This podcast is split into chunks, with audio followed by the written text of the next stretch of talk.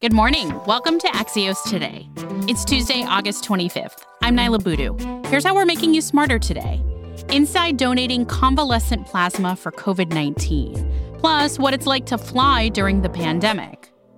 We start with today's one big thing night one of the case for re electing Donald Trump.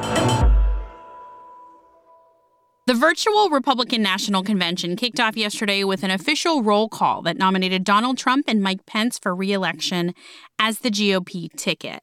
Alena Treene was watching everything yesterday and last night and is here now with her big takeaways.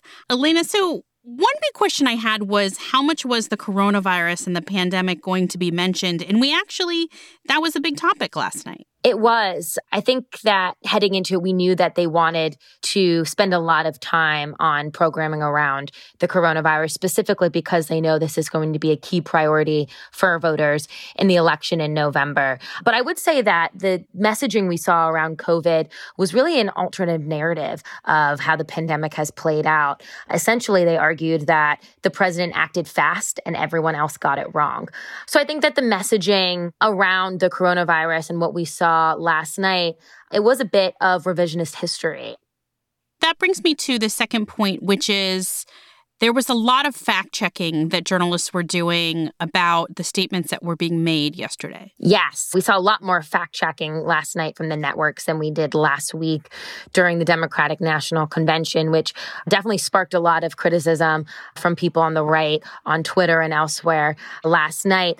But we saw MSNBC and CNN cut away from live coverage several times. At one point, Rachel Maddow, who was headlining for MSNBC, said that they were going to try to keep it to a minimum, but that they felt they had their duty to fact check in real time. And that led to skipping a lot of speeches, missing parts of speeches. Jonathan Swan said that we would look for made for TV moments that harken back to President Trump's reality TV background. And we saw that last night with a panel the president convened with a group of hostages that had been freed during his administration. Yes. And so the president and his campaign know that one of the best advantages they have this week and leading into the election is that he's been in office and some of the successes he's had while president. And we saw them play that up tonight.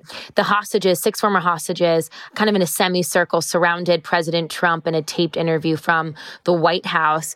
And it really spoke to trying to paint more of the president as someone who's freed these people and will continue to work hard to do the same in his administration. I think it also kind of played on the empathy of the president. He tried to connect with these former hostages on a special level. Well, the great people of Utah really wanted me to do something about the two of you, and we were able to do it. And a little bit of a miracle, I think, frankly. It was. Because that was a very hostile period definitely leverage that aspect of the office of the presidency tonight last night ended with Republican Senator Tim Scott, the only black Republican in the Senate, mounting a pretty powerful critique of Joe Biden. Yes, it was a tough assessment of Joe Biden's record on race. Joe Biden said if a black man didn't vote for him, he wasn't truly black. Joe Biden said black people are a monolithic community. It was Joe Biden who said poor kids can be just as smart as white kids. These are all things that Joe Biden has said, and something that Tim Scott, as the only Black Republican in the Senate, is poised to say. And he he made it very personal as well, as which I think brought this speech home. Alena Treene covers politics for Axios. Thanks, Alena. Thanks for having me. We'll be back in 15 seconds with what it's like to donate plasma for COVID 19 patients.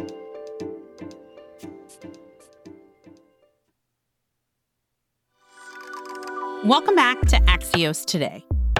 This weekend, the FDA authorized convalescent plasma as an emergency treatment for the coronavirus, a decision that was criticized for a lack of scientific evidence.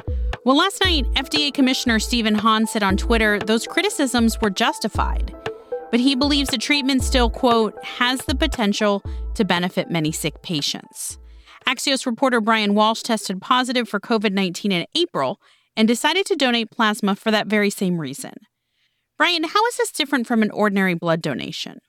Well, first off, it's longer with plasma donation, it actually has to be taken out of your arm and then spun through a centrifuge, separates out the plasma from the red blood cells, the white blood cells, and so forth.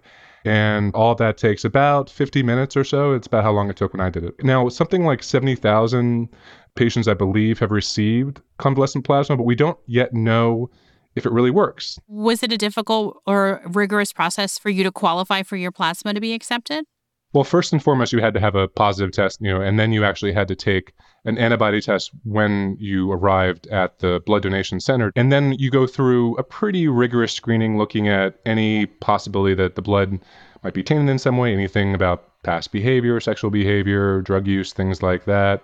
You know, longer than I recall from just your past run of the mill office blood drives. Yesterday on Axios Today, Sam Baker, our healthcare editor, was on and he described this as a controversial move, the emergency authorization from the FDA for this treatment. Why would you say this is controversial? Well, it's controversial because it really does seem as if you have political forces in the White House pushing this to go forward, even though it's not clear yet there's really the science that backs that up. And at this point, most scientists would say that it requires more studies before you give it that emergency authorization to fast track it in a way that seems to be happening. At the same time, the fact that lots of people wanted to do this and have done this really indicates that people want to help any way they can. Maybe this is a way that can work. I just wish it were being done perhaps in a way that was a bit more following along the science, I suppose. Bryan Walsh is Axios' future correspondent. Thanks, Bryan. Thank you.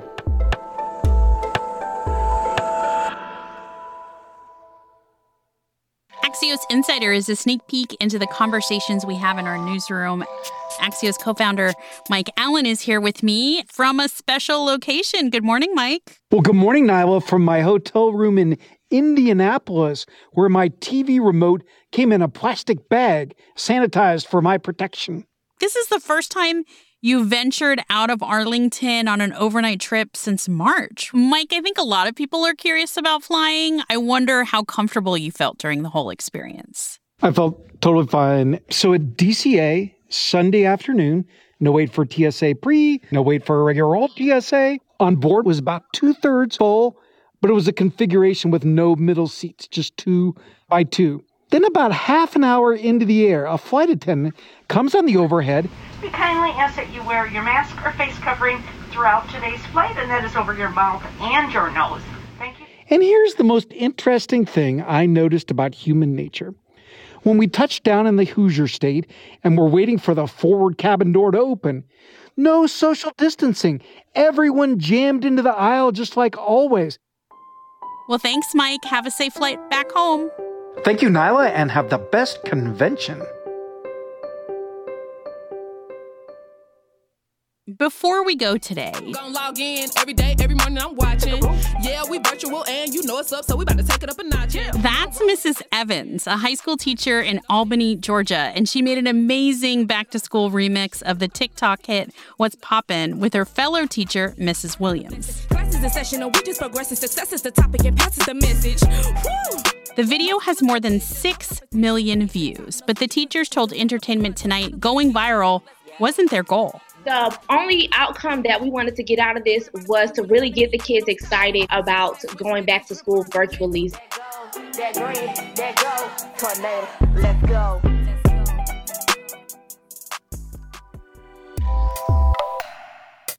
That's all we've got for you today. You can reach our team at podcasts at axios.com, and you can always find me on Twitter at Niala Boodhoo.